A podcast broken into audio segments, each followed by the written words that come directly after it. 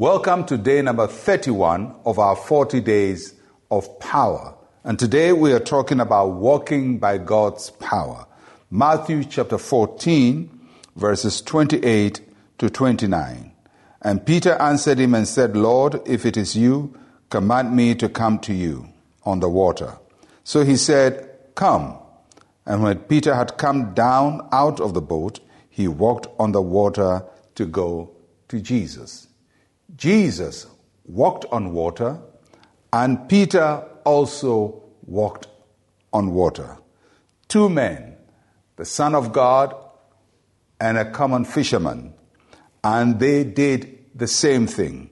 And this is how Christ wants us to live our Christian life. He wants us to do what he did. The works that I do, I do, you shall do also, and greater works than these shall you also do. So it's on a very turbulent, stormy night. Peter saw Jesus walking on the storm that was destabilizing his life, and he asked so that he would also walk on the same water. For a long time, he and the other disciples had been struggling to stabilize their boat on a stormy sea. And uh, the sea was really upsetting them.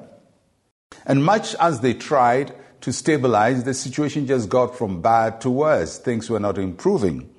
Just then, when they thought it was all over, they saw a figure walking on the water and coming close to them. At first, they were scared, but soon enough, they recognized that this figure uh, was not ordinary uh, because he was walking on the situation that was sinking them. He seemed to have power beyond what they were dealing with. So they looked closer and they realized it was Jesus.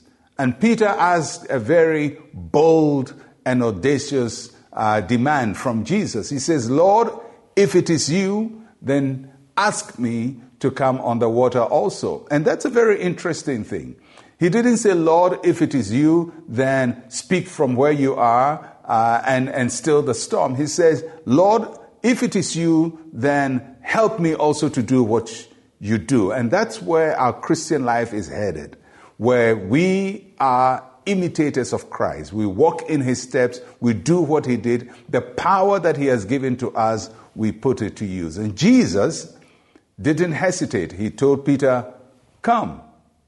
And Peter stepped out of the boat and walked on water. And for a moment, the Son of God and a fisherman have the same ability to do the same thing. I pray that will be your testimony that there will come a time in your life that you would command mountains to move. You would also change situations. You would also cast out devils. You would do what Jesus did because the Son of God gives us the power to do what he did.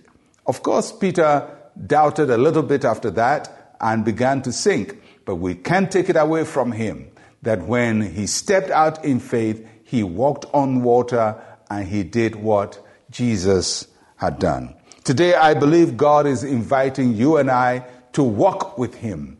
And it's a walk of faith, it's a walk of victory, it's a walk of triumph. And I pray that in these 40 days of power and the days beyond, you will take a walk with Jesus and you will overcome every obstacle in Jesus' name. Let's pray together. Say with me, Heavenly Father, I accept your invitation to walk together on the stormy sea. Thank you for giving me the power to overcome every challenge I face. In Jesus' name, amen. Well, my friends, that's your portion, walk in victory. I'm Pastor Mensa Otabil. Shalom, peace, and life to you.